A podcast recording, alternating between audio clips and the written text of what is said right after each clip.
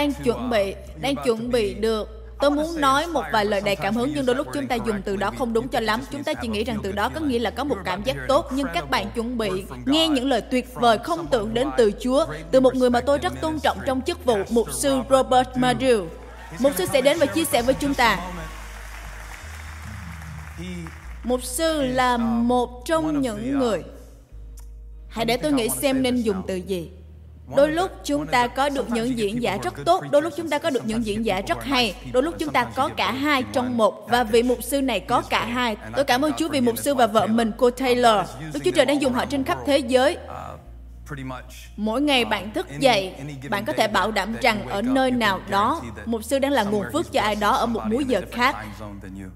chúa đã đem mục sư đi khắp thế giới nhưng mục sư là một người rất rất tốt các bạn có thích những người tốt không và mục sư rất kết ước trong việc chia sẻ phúc âm về Chúa Giêsu. Điều tôi đã nói với mục sư là vào lúc 11 giờ 30. Những người cơ đốc nhân thật sự những người với quyển kinh thánh nhạy bén với thánh linh của Đức Chúa Trời sẽ đến hội thánh và tôi nói nếu mục sư muốn để dành những điều hay cho lúc 11 giờ 30 thì họ sẽ sẵn sàng cho mục sư vào lúc 11 giờ 30. Nào hãy hô vang từ mọi chi hội và chào mừng mục sư Robert Matthew.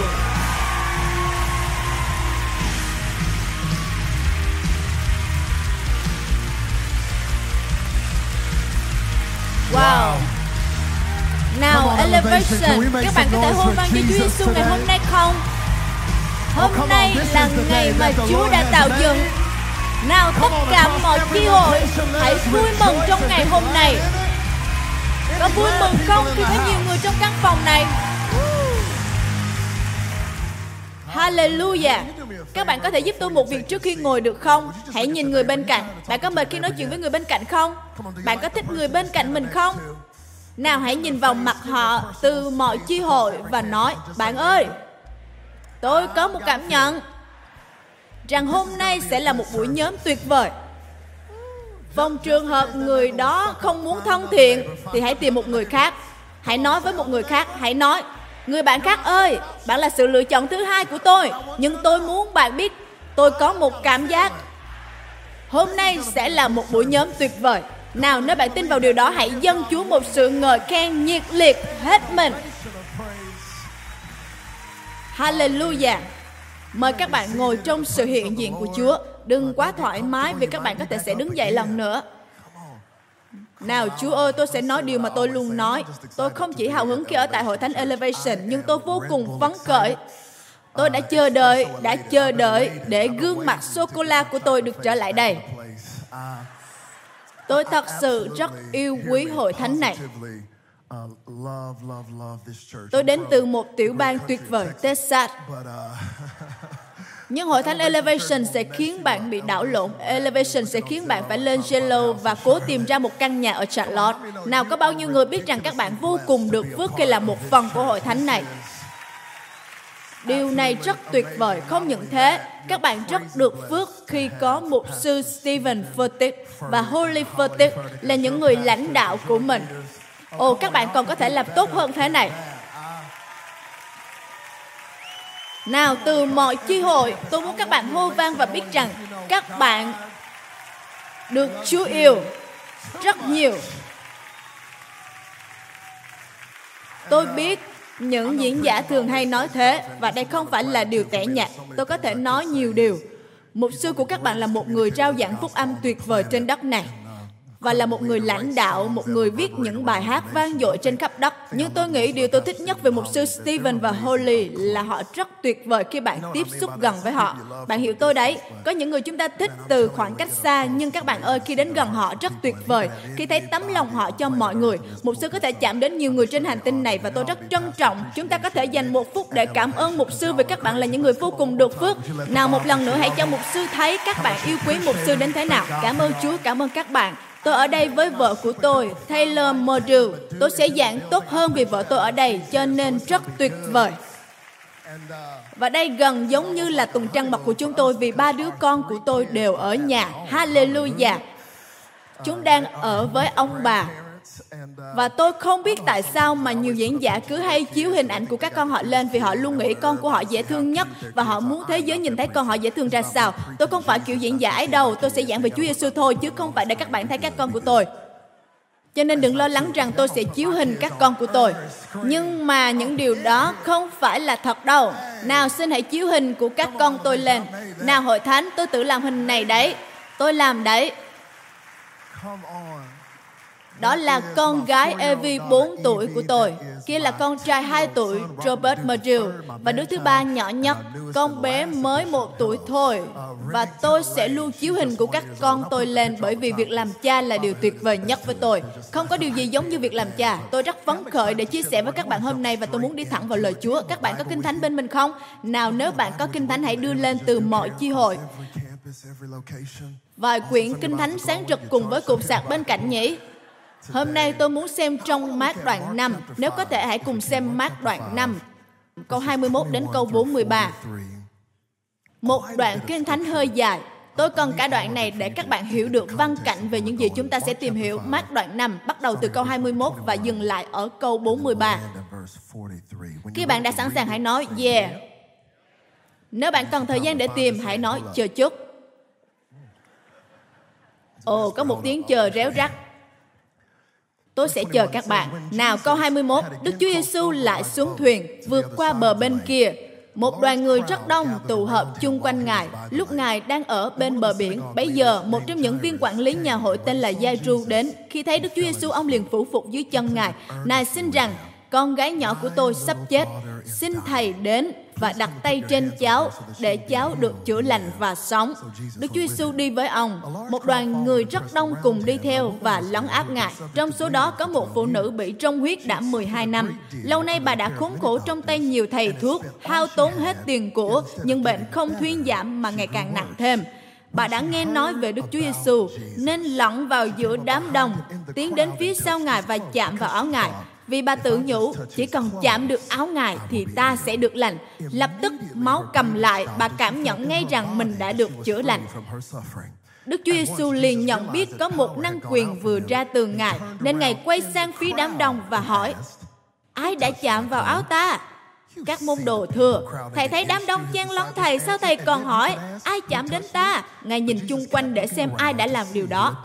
Người phụ nữ biết điều gì đã xảy đến cho mình nên run sợ, đến phụ phục dưới chân Ngài và trình bày với Ngài tất cả sự thật. Đức Chúa Giêsu phán hỡi con gái, đức tin của con đã cứu con, hãy đi bình an và được lành bệnh. Khi Ngài còn đang nói, có người từ nhà của Giai Tru đến nói với ông, con gái ông đã chết rồi, còn phiền thầy làm gì nữa? Chẳng bận tâm đến những lời ấy. Một bản dịch nói rằng, mặc kệ những lời ấy, Đức Chúa Giêsu bảo viên quản lý nhà hội, đừng sợ, chỉ tin mà thôi. Ngài không cho ai theo mình ngoài phi rơ, gia cơ và dằn em gia cơ đến nhà gia trù. Thấy mọi người đang làm ôm sờm, kẻ khóc người than in ỏi. Ngài bước vào nhà và nói với họ, sao các ngươi làm ồn ào và khóc lóc vậy? Không phải cháu bé chết đâu, nhưng nó đang ngủ. Họ cười nhạo Ngài. Ngài đuổi mọi người ra ngoài, rồi đưa cha mẹ đứa trẻ cùng ba môn đồ đến chỗ cháu bé đang nằm. Ngài cầm tay cháu bé và phán, ta ly tha cùm, nghĩa là, này bé gái, ta truyền cho con hãy trỗi dậy. Lập tức cháu bé trỗi dậy và bước đi, vì cháu đã lên 12 tuổi. Mọi người đều kinh ngạc. Ngài nghiêm giọng ra lệnh cho họ không được cho ai biết việc này. Và bảo họ đừng chỉ đứng đó, hãy tìm gì đó cho đứa trẻ ăn. Nào hỏi hội thánh, phân đoạn kinh thánh này đã quá tuyệt vời rồi. Trong suốt quá trình nghiên cứu, tôi gần như đã đặt tiêu đề cho sứ điệp này là hãy trỗi dậy. Đó là một tiêu đề rất hay. Trỗi dậy, đứng dậy, bởi vì tôi đã nghĩ đó là đỉnh điểm cao nhất của phép lạ. Khi Chúa Giêsu bảo bé gái, hãy trỗi dậy, nhưng trong một sự phản chiếu xa hơn, tôi nhận ra đó là một tiêu đề khá non nớt và tôi cần phải bổ trợ cho điều này theo Kinh Thánh. Ở hai câu 40 và 41, tôi muốn bám vào câu 40, 41. Và hãy nhớ khi Chúa Giêsu bước vào và nói rằng cháu bé này chưa chết, nó chỉ đang ngủ. Kinh Thánh chép rằng họ nhạo cười Ngài. Họ là ai? Là những người tiêu cực, nghi ngờ, ganh ghét, vô tín chẳng tin khó chịu gây gỗ ở trong căn phòng. Những con người thắp sáng căn phòng khi họ bước ra khỏi đó. những con người mà trong mọi giải pháp họ sẽ luôn tìm ra nan đề. đó là họ ok họ cười nhạo ngài. kinh thánh chép sau khi ngài đó là Chúa Giêsu ngài đuổi hết họ ra ngoài theo nghĩa tiếng Hy Lạp cho thấy rằng Ngài đuổi họ, thân thể vật lý của họ ra ngoài. Tôi sẽ không làm rối loạn thần học của các bạn hay cơ đốc học của bạn đâu. Bởi vì có thể bạn chỉ nghĩ rằng Chúa Giêsu hiền lành, ngọt ngào, yêu thương, quan tâm. Ngài là một người cha rất tốt lành. Phải, Ngài như thế. Nhưng phân đoạn này cho tôi biết đừng bẻ công nó nhé. Ngài cũng vô cùng cứng rắn và sắc bén vì tất cả những người tiêu cực nghi ngờ vô tín chẳng tin. Ngài nói rằng tất cả các ngươi phải đi ra các ngươi không nhất thiết phải về nhà, nhưng các ngươi phải đi ra khỏi đây. Chúa Giêsu cứng rắn. Tôi yêu điều này. Cho nên trước khi bé gái trỗi dậy, thì đầu tiên vài người cần phải đi ra. Hội hội thánh Elevation, điều gì nếu năng quyền của phép lạ không chỉ nằm trong phép lạ đó, nhưng nó còn có trong bầu không khí thuộc linh và môi trường xung quanh phép lạ bạn đã nói với điều gì đó hãy thức dậy trỗi dậy nhưng có lẽ đây là thời kỳ để bạn kiểm tra lại môi trường của mình và bắt đầu nói với nhiều thứ để chúng phải đi ra Ồ, tôi đang cảm giác như mình đang công bố lời Chúa tại đây. Nào hãy nhìn người bên cạnh và nói với họ tiêu đề của tôi, hãy đi ra. Nào hãy nhìn người khác và nói, đi ra. Ồ, không phải bây giờ, nhưng một chút nữa. Nào hãy cầu nguyện, một lời cầu nguyện dài. Cha ơi, cảm ơn Chúa vì lời của Ngài. Xin phán với chúng con ngày hôm nay. Amen. Đi. ra. Một giao điểm thiêng liêng và một sự va chạm của các nhân vật trong phân đoạn kinh thánh này đã lập tức cho tôi một sự liên tưởng bồi hồi về những ngày đầu làm cha vào năm 2014. Tôi vẫn còn nhớ nó một cách sống động lúc đó tôi chuẩn bị rời nhà ở Dallas để đi giảng tại một hội nghị. Là điều không có gì khác thường vì tôi thường rời nhà để đi giảng.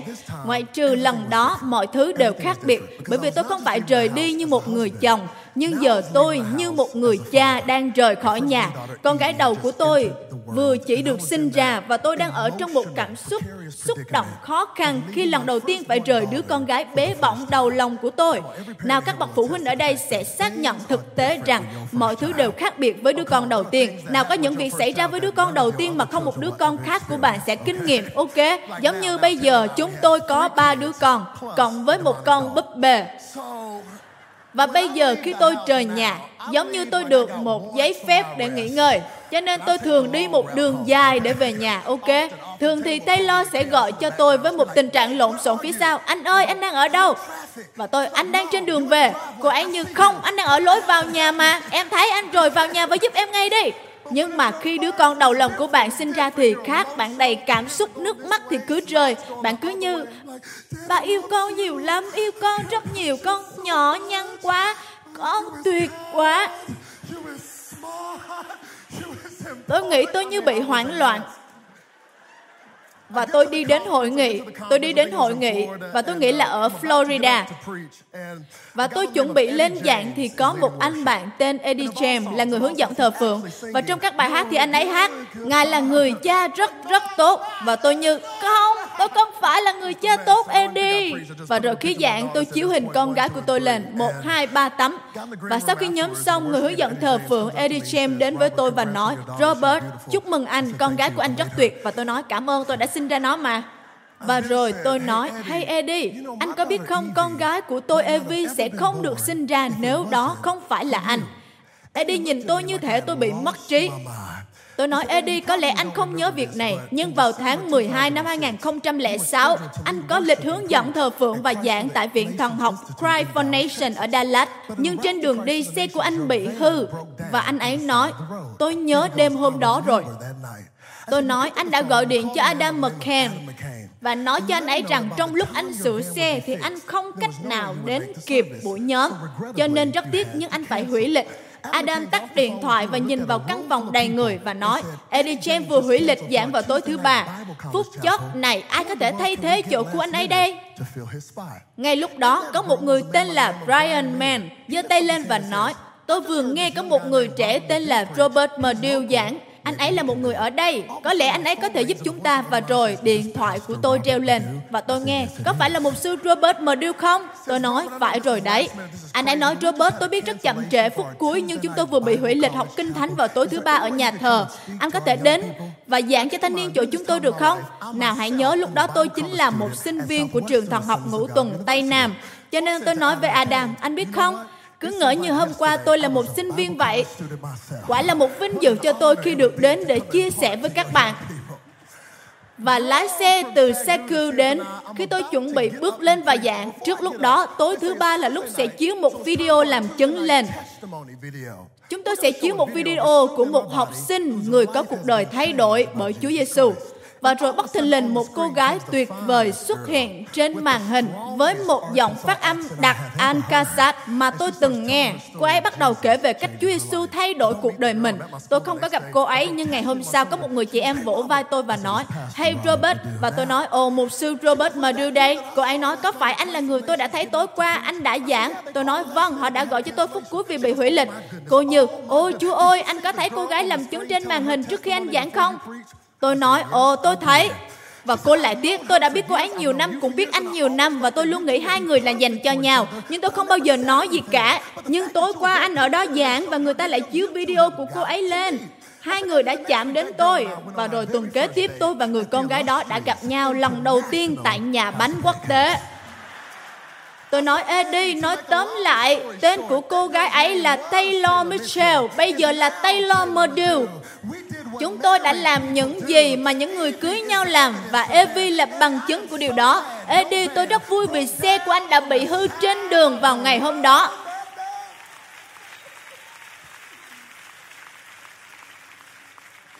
Và tôi kể câu chuyện này hôm nay, đầu tiên là để cho những người độc thân có hy vọng. Và cũng để nói rằng, ai trên thế giới này có thể nghĩ rằng Eddie và con gái Evie của tôi lại có một sự kết nối. Bởi vì sự kết nối đó không phải là một sự kết nối dễ thấy trên bề mặt, nhưng khi bạn bắt đầu lột những lớp vỏ và đào sâu xuống giá trị cổ của cuộc đời một con người, nó sẽ trở nên rõ ràng rằng không một ai trong chúng ta sống một cuộc đời tự trị chỉ mình với mình.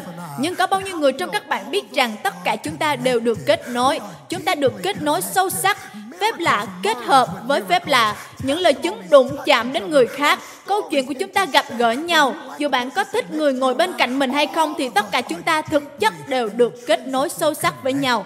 Vâng, cuộc đời của chúng ta không phải là những đường thẳng, nhưng cuộc đời của chúng ta thực ra là những đường kết nối với nhau. Chúng ta được kết nối, nhưng thất vọng khi những người bạn yêu không hiểu được tiền đề này và họ cứ kích động và nói rằng đừng lo cho tôi, bạn cứ làm việc của bạn đi, tôi sẽ lo việc của tôi. Và bạn muốn nhìn họ và nói rằng, ồ, bạn làm phần của bạn, nhưng nó ảnh hưởng đến tôi đấy. Bởi vì tất cả chúng ta đều được kết nối. Chúng ta được kết nối cho nên đừng thấy điều này lạ lẫm. Mát đoạn 5 bắt đầu nói về viên quản lý của nhà hội tên là Gia Tru. Nhưng rồi ở giữa câu chuyện của Gia Tru lại bị gián đoạn bởi câu chuyện của người phụ nữ có vấn đề trong huyết.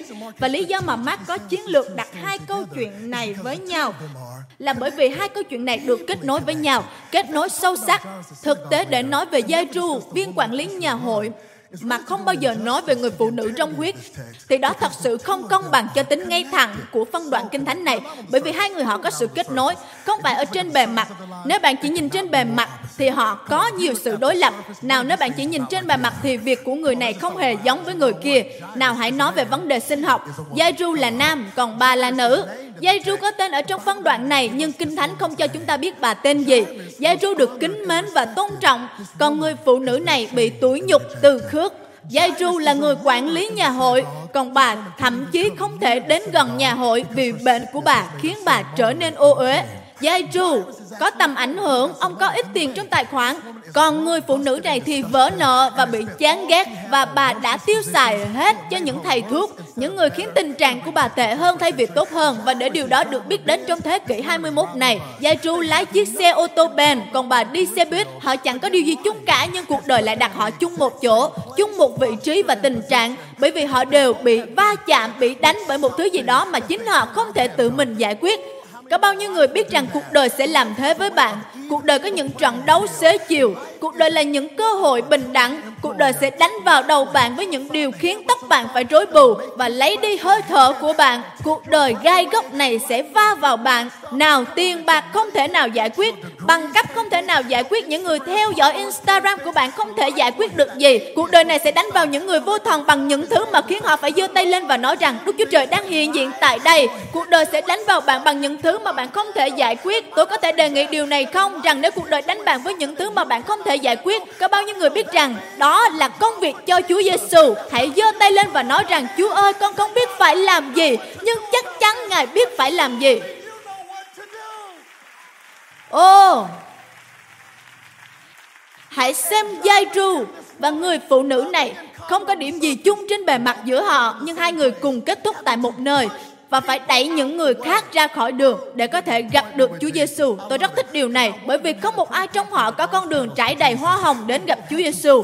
Họ đều phải đẩy người khác ra khỏi đường để gặp được Chúa. Chỉ cần đẩy người ta sang một bên. Giai-ru giống như một mục sư và lẽ ra ông không đẩy người khác. Tôi có thể thấy người ta chạy đến với Giai-ru và nói: ô, tôi rất thích bài giảng đó." Và Giai-ru nói: "Ồ, vậy sao? Giờ thì tránh ra." Họ phải đẩy người khác qua một bên. Người phụ nữ ô uế, bà không được phép chạm vào người khác, nhưng bà đã chạm chạm họ, bà chen lấn và đẩy họ ra. Bạn có biết tại sao họ phải chen lấn đẩy người khác không? Họ đẩy người khác vì những người tuyệt vọng sẽ làm những điều liều lĩnh. Nào có bao nhiêu người trong các bạn biết rằng khi bạn tuyệt vọng và hy vọng Chúa làm điều gì đó, bạn sẽ đến hội thánh một cách khác biệt, tiếp cận Chúa một cách khác biệt. Khi bạn tuyệt vọng, hết mức hy vọng Chúa bày tỏ, bạn không quan tâm đến giao thông thế nào, bạn sẽ đến hội thánh thật sớm trước khi video đếm ngược. Khi bạn khát khao Chúa bày tỏ trên cuộc đời mình, bạn sẽ giơ tay lên và hát và cười. Bạn không quan tâm ai khác. Khi bạn hết lòng khát khao Chúa, nước mắt của bạn sẽ chảy. Bạn không quan tâm đến lớp phấn trang điểm có bị nhòe hay không.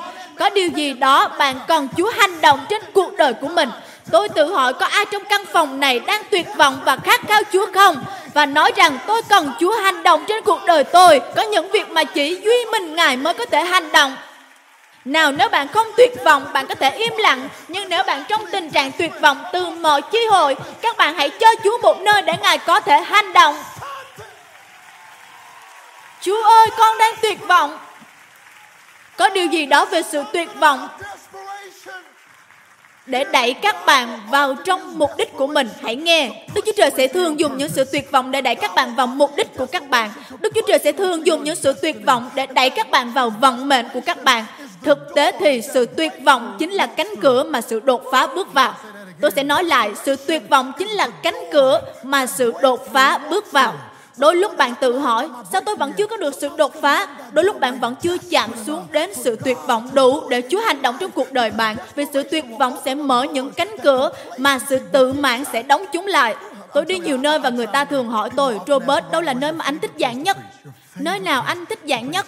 Thật lòng thì tôi cũng không biết gọi tên nơi đó thế nào vì tôi muốn nói rõ ràng với họ rằng Địa điểm nơi chốn có một chút ảnh hưởng đến hiệu quả của việc giảng dạy hay mục vụ, nhưng tất cả những điều cần hướng đến chính là thái độ và tâm tánh của những người đang ở tại nơi đó. Nào, tôi thà giảng dưới hầm cho ba người tuyệt vọng đang khao khát còn hơn là ở Bahama với hàng ngàn người là những người hành động như thể họ không cần Chúa làm bất cứ điều gì trên cuộc đời họ. Nhưng nếu bạn đem đến cho tôi những người tuyệt vọng thì phép lạ sẽ xảy ra. Nếu bạn đem đến cho tôi những người tuyệt vọng thì dấu kỳ phép lạ sẽ xảy ra. Nếu bạn đem đến cho tôi những người tuyệt vọng thì bầu không khí sẽ thay đổi và Đức Chúa Trời sẽ bày tỏ chính Ngài một cách mạnh mẽ và quyền năng khi bạn tuyệt vọng. Và nó giống như một dòng nước cuộn tròn trong sự tuyệt vọng đã mang giai tru và người phụ nữ này cả hai cùng đến dưới chân của Chúa Giêsu. Họ đều đến tại chân của Chúa Giêsu. Tôi yêu điều này. Thoạt nhìn không có điểm chung, nhưng cả hai đều kết thúc tại một điểm dưới chân của Chúa Giêsu. Đây là bức tranh của phúc âm và năng quyền của hội thánh. Rằng hôm nay chúng ta từ mọi chi hội đến đây và nghe. Chúng ta trên bề mặt đều khác nhau, nhưng chúng ta đều đi đến cùng một nơi, tại dưới chân của Chúa Giêsu và nói rằng Chúa ơi, con cần Ngài hành động điều gì đó trong cuộc đời con. Các bạn có thấy chán chưa? Bởi vì tôi muốn nói chi tiết hơn về sự tuyệt vọng của họ. Gia ru đến với Chúa Giêsu trước. Ông đang tuyệt vọng. Ông tuyệt vọng vì con gái của ông. Con gái nhỏ của ông đang chết đi. Con bé sắp chết. Và khi ông đến với Chúa, ông nói với Ngài bằng một giọng kêu cứu khẩn cấp. Ông nói, Chúa ơi, con không chỉ cần Ngài đến nhà, nhưng con cần Ngài nhanh lên. Người phụ nữ này cũng đang tuyệt vọng. Bệnh tình của bà đã quá lâu, bà bị rong huyết kinh niên. Và hãy xem, Mark, người viết phúc âm này muốn chúng ta biết hai người họ được kết nối với nhau nhiều như thế nào. Vì điều xảy ra là con gái đang chết dần của Giai Tru 12 tuổi và người đàn bà này phải tranh chiến với bệnh rong huyết này 12 năm. Có một sự kết nối. Một con gái đang chết dần 12 tuổi và một căn bệnh đã 12 năm. Đứa con gái đang chết dần 12 tuổi và một căn bệnh đã 12 năm. Nói về phương diện thời gian thì cùng năm mà đứa bé được sinh ra chính là năm mà người phụ nữ này phát hiện bệnh tình của mình. Nói về phương diện điện ảnh, nếu mát đoạn năm là một bộ phim và những nhà sản xuất là chúng ta đang hóa thành một bộ phim đây là phân cảnh của bộ phim được nhớ lại khi ở tại dưới chân của Chúa Giêsu 12 năm về trước, có lẽ ở tại bệnh viện nào đó và bước ra viện là Giai Tru, vợ của ông và họ đang ôm một đứa con mới sinh với nụ cười tươi thật tươi, với những niềm vui của việc làm cha mẹ. Thì có lẽ bước ra cùng một bệnh viện đó, một người phụ nữ với những dòng nước mắt bởi vì bà vừa được chuẩn đoán với một căn bệnh mà các bác sĩ cũng phải bó tay. Và có thể tại cùng một bệnh viện đó nhưng họ đã không thấy nhau. Hỡi hội thánh, điều đó không giống với cuộc đời này sao? Đôi lúc trong cuộc đời bạn có thể vô cùng rối trí với lời hứa của mình, hay quá bận tâm với những nỗi đau cá nhân và bạn thậm chí không thấy được những người xung quanh mình bạn có thể vô cùng được phấn khích với những điều mà Đức Chúa Trời đang làm trên cuộc đời bạn hay quá thất vọng về những thứ chưa vượt qua khiến bạn lãng quên đi những người quanh mình. Liệu tôi có thể đề nghị không? Trong cái xã hội ái kỷ tự yêu mình hơn hết, cái xã hội mà chúng ta đang sống, chúng ta đã quên Roma đoạn 12. Hãy vui với kẻ vui và khóc với kẻ khóc và đừng quá coi trọng chính mình vì bạn sẽ bỏ lỡ những người quanh mình. Nào, cảm ơn Chúa vì Chúa Giêsu vì hai người đó đã không thấy nhau ở bệnh viện nhưng rồi họ phải thấy nhau dưới vạt áo của Ngài. Và bây giờ, hai con số 12 đang gặp nhau. Hãy nói 12. Hãy nói một lần nữa như bạn đã uống cà phê rồi. 12. Có bao nhiêu người biết rằng không cần bằng đại học, không cần phải là nhà thần học kinh thánh để biết rằng có vài con số trong kinh thánh mà Chúa ban cho bạn có những ý nghĩa quan trọng Ok, 12 là một trong những con số đó. Số 12 là một con số trọng đại với Chúa. Bạn có nhớ khi Chúa bắt đầu giao ước của Ngài với dân sự của Ngài? Một giao ước được bắt đầu với Abraham, tiếp tục với Isaac, nhưng đỉnh điểm với gia Jacob. Bạn có nhớ gia Jacob không phải có một mười nhưng là 12 người con trai, tượng trưng cho quyền lực và thẩm quyền của giao ước Đức Chúa Trời với dân sự của Ngài. 12 người con trai này trở thành 12 chi phái của Israel, tượng trưng cho quyền lực và thẩm quyền, sức mạnh của một dân tộc. Bạn có nhớ trong cựu ước khi nào thầy tế lễ tối cao đi vào nơi chí thánh đại diện cho dân sự của Chúa, trên bạn đeo ngực của ông có 12 viên đá quý, tượng trưng cho 12 chi phái của Israel. Và ông có thể đứng đó trong năng quyền, uy quyền, nào bạn biết trong tân ước Thầy tế lễ tối cao là Chúa Giêsu. Lần đầu tiên chúng ta thấy Ngài dạy dỗ trong nhà hội là lúc Ngài 12 tuổi và họ ngạc nhiên về sự khôn ngoan, ý quyền ra từ đứa trẻ 12 tuổi. Bạn có nhớ khi anh bạn 12 tuổi ấy đến tuổi 30, Ngài lựa chọn đội cho mình. Nếu là tôi, tôi sẽ chọn 11 người thôi. Nhưng không phải Chúa Giêsu. Ngài nói ta cần một người ghét ta. Nào Judas, và Ngài chọn 12 người cho mình. Ngài ban cho họ quyền năng và thẩm quyền để chữa lành những người bệnh và đuổi quỷ. 12 là con số của năng quyền Đức Chúa Trời. 12 là con số của uy quyền của Ngài. Bạn có biết điều mà Chúa Giêsu muốn dạy chúng ta về con số 12 này là gì không? Ngài muốn dạy chúng ta điều Ngài đã nói kể từ lúc Ngài đến trên đất này. Chúa nói ta không quan tâm giọng người mù hay điếc, người teo tay hay bị trong huyết, bệnh tật hay quỷ ám, giông bão hay thậm chí là cái chết chắc chắn không có một việc gì mà con đang đối diện không nằm dưới phạm vi năng lực và thẩm quyền của ta ta có năng quyền và uy quyền để giải quyết bất cứ điều gì con đang đối diện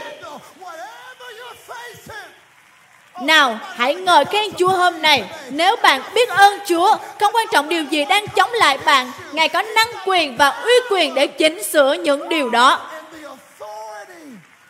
Hãy đập tay người bên cạnh và nói, Ngài có năng quyền và uy quyền. Tại sao lại quan trọng? Hãy nghe tôi. Điều đó rất quan trọng bởi vì sự nhận biết của bạn về uy quyền của Ngài sẽ quyết định việc bạn nhận được bao nhiêu từ Ngài. sự nhận biết của bạn về uy quyền của Ngài sẽ quyết định việc bạn nhận được bao nhiêu từ Ngài. Chúng ta thường quy gọn phân đoạn này về đức tin, bởi vì Ngài nói hỡi con gái đức tin con chữa lành con. Rồi chúng ta nói với nhau hãy có thêm đức tin, có thêm đức tin, đức tin rất quan trọng. Đức tin là sự biết chắc vững vàng của những điều mình đang trông mong là bằng cớ của những gì mình chẳng xem thấy. Chúng ta cần đức tin. Đức tin là cái neo, nhưng không ai cầm neo mà quăng xuống biển cả vì chúng ta sẽ đánh mất cái neo đó. Nhưng chúng ta cần kết nối cái neo vào điều gì đó và đức tin của tôi cần được kết nối với uy quyền của Ngài, uy quyền của lời Ngài, uy quyền trong năng lực của Ngài. Đó là nơi mà đức tin của tôi phải được kết nối vào. Nếu bạn không tin Ngài có uy quyền tối cao thì có bao nhiêu người biết rằng đức tin của bạn sẽ gặp rắc rối? Nhiều người nghĩ rằng bạn có vấn đề về đức tin. Không, đức tin của bạn rất tốt, nhưng bạn cần sự nhận biết về uy quyền của Ngài. Bởi vì nếu bạn không tin Ngài là uy quyền tối thượng thì đức tin của bạn sẽ luôn tranh đấu vật lộn. Ồ, cho chúng tôi vài phân đoạn được không? Tôi sẽ cho các bạn ngay. Các bạn có nhớ các môn đồ ở trên thuyền và một cơn bão lớn đến và Chúa Giêsu thì hết sức thư giãn trên thuyền và ngủ. Các môn đồ thì bị sự hoảng sợ tấn công và họ nói Ồ Giêsu, Ngài không lo chúng ta chết sao? Và tôi yêu Chúa Giêsu. Ngài thức dậy giữa cơn bão vô cùng bình tĩnh, bước đi trong sự tệ trị và bước lên mạng tàu giữa cơn bão và hành động thế này. Hãy yên lặng. Và cơn gió cùng sóng biển phải lặng đi ngay tức thì và các môn đồ kinh khiếp. Người này là ai? Mà gió và sóng biển phải vâng lệnh Ngài. Họ ngạc nhiên về uy quyền của Ngài. Và Chúa Giêsu đã nói gì với họ? Sao các con ít đức tin quá? Đức tin của các con ít vì các con không có được sự nhận biết về uy quyền của ta. Nếu các con biết ta thực sự là ai, ta thực sự là ai, thì các con đã biết khi ta ngủ trên thuyền trong cơn bão và nói rằng người này là ai mà ngủ giữa cơn bão thế này nếu cơn bão này chẳng làm phiền Ngài Thì nó cũng chẳng làm phiền tôi đâu Chúa Giêsu ơi hãy để con được nếp vào Ngài nếu Ngài không căng thẳng về việc này thì Ngài hẳn phải biết kết cục của nó. Hỏi các bạn, Đức Chúa Trời không căng thẳng về những việc mà bạn đang căng thẳng. Ngài có năng lực và uy quyền. Nào hãy dân Chúa sự ngợi khen vì biết rằng năng lực và uy quyền ở trong tay của Ngài. Tôi nói rằng các bạn không có vấn đề về đức tin, nhưng các bạn có vấn đề về việc nhận biết uy quyền của Ngài.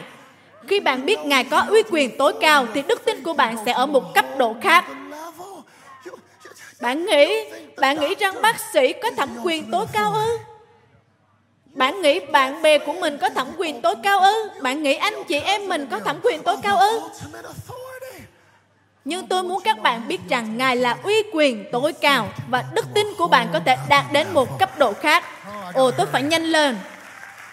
Hãy xem dây trù kêu cầu Chúa. Bởi vì đó là sự nhận biết của ông về uy quyền của Ngài. Hãy nhớ ông là người lãnh đạo nhà hội, ông là một mục sư, ông tiếp cận Chúa như một mục sư thời xưa. Chúa Giêsu ơi, làm ơn con gái tôi sắp chết, xin hãy đến nhà tôi, hallelujah. Ngài đến đặt tay trên cháu để nó được sống. Bởi vì đó là cách ông biết nó sẽ xảy ra như thế. Vì đó là sự nhận biết của ông về thẩm quyền của ngài. Còn Chúa Giêsu như nói ok ta sẽ đi vì đó là sự nhận biết của ngươi về thẩm quyền của ta còn người phụ nữ này thì có một sự nhận biết hoàn toàn khác về thẩm quyền của ngài. Bà không được ở trong nhà hội, nên bà nói, ngài không cần đến nhà tôi tôi không có thời gian cho điều đó. Tất cả những gì tôi cần làm là chạm vào áo ngài. Nếu tôi chỉ chạm vào áo ngài thì tôi biết tôi sẽ được lành. Nếu tôi chạm vào áo ngài, đó là sự nhận biết của bà và đó là những gì bà có. Bao nhiêu người trong các bạn nhớ về người thầy đội trong Matthew đoạn 8 Ông có một sự nhận biết về uy quyền của Chúa hoàn toàn khác biệt. Người lính ấy đến với Chúa Giêsu và nói, tôi cũng là một người có uy quyền và ở dưới uy quyền. Đầy tớ của tôi đang bệnh ở nhà nhưng tôi không cần thầy phải đến nhà tôi. Thầy chỉ cần phán một lời. Chúa Giêsu chỉ cần phán một lời ra thì tôi tin đầy tớ tôi sẽ được lành. Nếu Ngài chỉ cần phán một lời thì ai đó được lành thì tại sao Chúa phải đặt tay? Vì đó là sự hiểu biết của ai đó về uy quyền của Ngài. Và Chúa Giêsu đã nói gì với người thầy đổi đó nào? Ta chưa từng thấy một người có đức tin thế này trong dân Israel. Ngài ngạc nhiên và ông nói, Chúa ơi sao Ngài phải ngạc nhiên? Và đó là đức tin của ông, bởi vì ông có một sự nhận biết về uy quyền của Ngài. Người phụ nữ này đã trải qua 12 năm, 12 năm tiếp cận với những người không có uy quyền. Ý tôi là nó rất quan trọng bởi vì nếu bạn không tin vào thẩm quyền tuyệt đối của ai đó, bạn sẽ nghi ngờ vào giá trị của những lời họ nói. Nếu tôi không tin vào uy quyền của các bạn, tôi sẽ nghi ngờ vào giá trị của những lời bạn nói. Nào, hãy thực tế đi. bạn nói chuyện điện thoại với ai đó mà bạn biết rằng họ chỉ là nhân viên và họ nói với bạn về những mâu thuẫn với dịch vụ khách hàng gương mẫu. Sau khi bạn đang rất khó chịu và bạn cảm thấy như, liệu tôi có thể nói chuyện với người quản lý được không? Để tôi có thể nói chuyện với người giám sát cấp cao được không? Ồ, các bạn không làm thế à? Các bạn thật thiên liêng. Ok, nhưng tôi làm thế đấy. Tôi nói chuyện với người quản lý. Điều này sẽ đến với tôi cách đây không lâu. Tôi đặt phòng một khách sạn rất lâu trước đó và cô tiếp tân nói xin lỗi ông Madrill nhưng chúng tôi đã hết phòng rồi. Đã có người thuê hết rồi và tôi như ồ, tôi đã đặt vài tháng trước rồi mà. Và cô ta nói tôi rất xin lỗi nhưng chúng tôi không còn phòng nữa. Thôi được rồi, tôi có thể nói chuyện với quản lý được không? Với người giám sát ở đây và người quản lý ở phía sau cửa bảo cô tiếp tân đi chỗ khác và nói, tôi xin lỗi ông bà đưa cô ấy mới làm ở đây. Phòng của ông ở đây, chúng tôi rất xin lỗi vì rắc rối này. Chúng tôi sẽ nâng cấp cho ông lên phòng thượng hạng. Làm thế nào mà tôi dường như sắp ngủ ngoài đường được chuyển lên phòng thượng hạng vậy? Bởi vì người có năng lực và uy quyền biết phải bấm vào nút nào. Ồ, tôi hy vọng các bạn không khó chịu. Nhưng những gì kẻ thù đang làm với gia đình của bạn, Với người của bạn Bạn sẽ giơ tay lên và nói, Tôi cần nói chuyện với người giám sát cấp cao ở đây. Tôi cần nói chuyện với Chúa. Đấng có trọn mọi lời giải đáp Đấng là Alpha và Omega Đấng đầu tiên và cuối cùng Hãy ngồi khen Ngài nếu bạn biết Ngài là ai Hallelujah Ngài có năng quyền Ngài có uy quyền. Ngài là câu trả lời cuối cùng. Người phụ nữ này đã trải qua 12 năm và bà Như, tôi chỉ nói chuyện với nhân viên thôi. Tôi đề nghị một cuộc hẹn với người giám sát để chạm vào vạt áo Ngài. Và bắt thinh linh, bà được chữa lành. Xin hãy chơi nhạc nhẹ nhàng để nghe có vẻ thuộc linh hơn nào. Hãy xem sự chữa lành của bà rất kỳ diệu nhưng đừng quên đó là một sự gián đoạn trong chuyến đi của Chúa Giêsu đến nhà Giai Ru. Đừng quên ai đến với Chúa Giêsu trước. Giai Ru đã đến trước. Tôi có thể thấy điều này nguy cấp dường nào. Ông như Chúa Giêsu ơi, làm ơn, xin làm ơn đến nhà tôi, con gái tôi sắp chết. Và Chúa Giêsu nói, ta sẽ đi. Các bạn có thể cảm nhận được niềm vui trong lòng của Giai Ru không? Khi Chúa Giêsu nói ta sẽ đi. Kinh Thánh chép có một đám đông rất đông. Và đây là lúc để thoát ra khỏi đó. Và đó là thách thức của giai trù. Ông phải đưa Chúa Giêsu ra khỏi đám đông về nhà mình để con gái của ông được chữa lành. Bạn biết lúc có đám đông người ta lộn xộn cỡ nào rồi đấy và bạn như xin lỗi xin lỗi làm ơn tránh ra một chút rồi quay lại bảo đảm rằng ông không là Chúa Giêsu. Xin lỗi xin lỗi làm ơn tránh đường xin lỗi. Không, là tôi gặp ngài trước nhé, làm ơn tránh ra. Xin lỗi xin lỗi rồi quay lại xem có lạc ngài không. Xin lỗi xin lỗi tránh ra nào. Ok ok. Và rồi tự nhiên kinh thánh chép Ông bị lạc Chúa Giêsu trong đám đông. Ngài đâu rồi? Tôi đã bảo tránh ra mà. Đây là trường hợp khẩn cấp mà. Ngài đâu rồi? Ngài đâu rồi? Và rồi cuối cùng ông thấy Chúa giữa đám đông và Ngài đang nói, ai đã chạm vào ta? Và Giai ru như, gì vậy, Chúa? Con đã nói đây là trường hợp khẩn cấp mà. Sao Ngài hỏi vậy? Ý Ngài là gì? Ngài ở giữa đám đông thì biết bao nhiêu người đụng Ngài. Ồ, đừng hành động như thể bạn chưa bao giờ thế này, như thể bạn chưa bao giờ nói với Chúa Giêsu rằng đây là trường hợp khẩn cấp.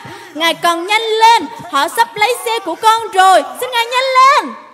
Và Ngài thì, ai đã chạm vào ta? Ta sẽ chờ để xem ai. Chờ ư? Trong khi Gia Tru đang đứng đó và không biết sẽ mất bao lâu. Và rồi người phụ nữ này bước ra khỏi đám đông và nói, là tôi và Chúa Giêsu đấng cứ thế đầy lòng thương xót, dành thời gian để nói chuyện với bà. Trong khi giai tru đang đứng chờ, kinh thánh chép bà kể với chúa cả sự thật. Kinh thánh chép bà kể với chúa tất cả sự thật. Bà kể với chúa cả câu chuyện. Ba những người nữ, tôi rất thích khi những người nữ kể chuyện của họ. Ồ, không cần vội, bạn đang ngồi rất thoải mái mà. Phải mất bao lâu để bà kể hết? Và ngài như, không sao, ta ổn. Sẽ mất bao lâu? Và tôi có thể thấy những sự ngạn ngào thở dài của giai trù. Bà làm thật sao? Được chữa lành rồi thì đi đi. Ô, Phêrô, đây là lúc để nói với thầy của ông nhanh lên đấy. Ồ, thật là khó chịu mà và Đức Chúa Trời khiến bạn phải chờ đợi. Không chỉ thế, ông phải nhìn bà nhận được phép lạ của mình. chưa đủ khó chịu khi chờ đợi phép lạ của mình sao? Bạn sẽ làm gì khi phải chờ đợi phép lạ của mình và Chúa lại để bạn nhìn thấy phép lạ của người khác? Bạn sẽ có nụ cười giả tạo trên mặt mình như Ồ, oh, bà được chữa lành rồi à, Hallelujah, Hallelujah. Có buồn cười không? Khi bạn chờ đợi để được chữa lành và lại phải xem người khác nhận được sự chữa lành chờ đợi để có được những đứa con và phải xem người khác đăng hình con của họ lên Instagram. Bạn sẽ làm gì? Bạn phải chờ phép lạ của mình và xem người khác nhận được phép lạ của họ. Và Chúa thường, thường để bạn nhìn thấy phép lạ trong khi bạn đang chờ phép lạ. Không phải để làm bạn chán nản, không, Ngài là người cha tốt lành, nhưng để khích lệ bạn và biết rằng nếu Ngài có thể làm cho họ, thì Ngài cũng có thể làm cho bạn. Ngài không bỏ qua một người nào, và nếu Ngài ban phước cho họ, Ngài cũng sẽ ban phước cho bạn. Đó là lý do bạn không ganh ghét ai cả. Đừng ganh tị với người khác vì cùng một Đức Chúa Trời đã làm cho họ cũng thanh tính để làm cho bạn nữa. Đó là tin tốt lành. Tôi vui vì các bạn đã vỗ tay. Tôi là diễn giả đã khiến các bạn vỗ tay như thế. Tôi xin lỗi. Bởi vì chúng ta thường nói nếu Chúa đã làm cho tôi, Ngài sẽ làm cho bạn. Và nó đúng. Nhưng tôi nghĩ có một tư tưởng sai lầm đến kèm theo đó. Vì thường chúng ta nói nếu Chúa đã làm cho tôi thì Ngài cũng sẽ làm cho bạn. Và chúng ta nghĩ điều đó nghĩa là Ngài sẽ làm cùng một cách. Nên nếu Chúa ban cho bạn một căn nhà, ô, Ngài sẽ cho tôi một căn với những người hàng xóm này cùng một diện tích và con sẽ đo nha Chúa. Ngài làm vậy nha ta sẽ làm nó cho con, nhưng thường thì nó sẽ không cùng một cách đầu hãy nghe tôi giai tru và người nữ này đều muốn cùng một điều. Họ đều muốn sự chữa lành. Nhưng giai tru không nhận được sự chữa lành, ông nhận được sự sống lại. Là điều nghe rất tuyệt vời. Đừng vỗ tay vội. Bạn có nhớ điều kiện tiên quyết cho sự sống lại chính là sự chết bạn có thể tưởng tượng được lòng của dây tru ngẹn ngào trong lòng ngực của ông không? Khi ông đang chờ, đang xem thì họ lại vỗ vai ông và nói, Dây tru đừng làm phiền thầy nữa. Con gái ông chết rồi. Ồ, oh, tôi cảm nhận nỗi đau của Gia Tru, nhưng tôi nhận ra Gia Tru có những người bạn kinh khủng, những người bạn kinh khủng. Hãy đến kèm những người bạn kinh khủng nhất. Không phải bởi vì họ bảo ông con gái ông chết rồi, đó là sự thật, nhưng bởi lời bình luận đính kèm của họ. Tôi sẽ dùng giọng nói này. Jairu, Jairu, sao ông còn làm phiền thầy? Con gái ông chết rồi. Ý nghĩa là Jairu, đây là lúc để ông bỏ cuộc đấy. Jairu, đây là lúc để ông chấp nhận sự thật đấy. Hãy cẩn thận với những người đó là những người rất vội vã bảo bạn phải bỏ cuộc với những gì mà Chúa phán trên cuộc đời của bạn với lời hứa Ngài ban cho bạn. Làm thế nào anh bảo tôi bỏ cuộc? Đây không phải là con gái của anh. Làm thế nào anh bảo tôi đừng làm phiền thầy? Anh chẳng nhận biết gì về uy quyền của Ngài cả. Ngài còn hơn cả một người thầy. Ngài là đấng chữa lành. Ngài là đấng mở đường, đấng làm phép lạ. Ngài là sự sống và sự sống lại. Nên đừng cản trở Ngài. Nào hãy ngồi khen Chúa, nếu bạn biết Ngài là ai.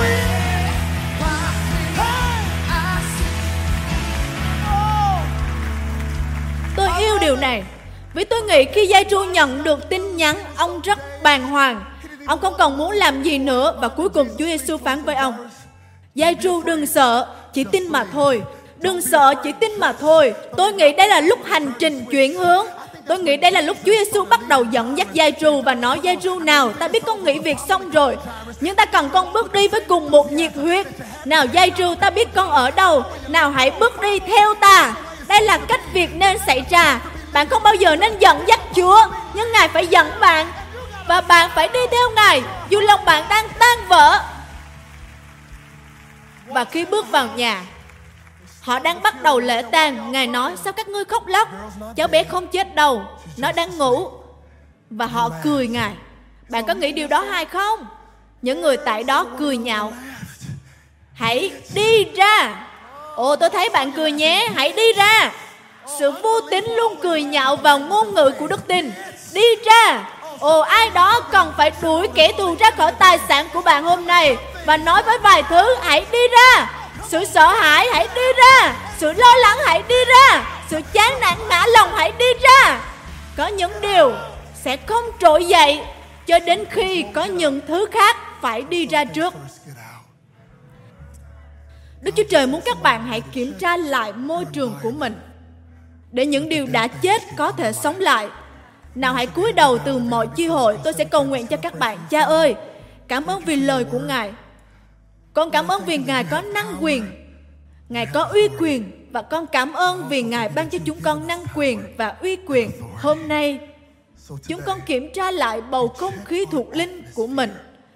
Chúa ơi, chúng con nói với những ý tưởng, nói với tâm trí, nói với những con người trong cuộc đời chúng con rằng những điều đó phải đi ra để những điều đã chết có thể trỗi dậy và con cảm ơn vì Ngài là sự sống lại và là sự sống. Ngài có thể làm điều đó hôm nay. Chúng con cầu nguyện trong danh quyền năng của Chúa Giêsu. Amen. Chúa ban phước cho các bạn hội thánh Elevation.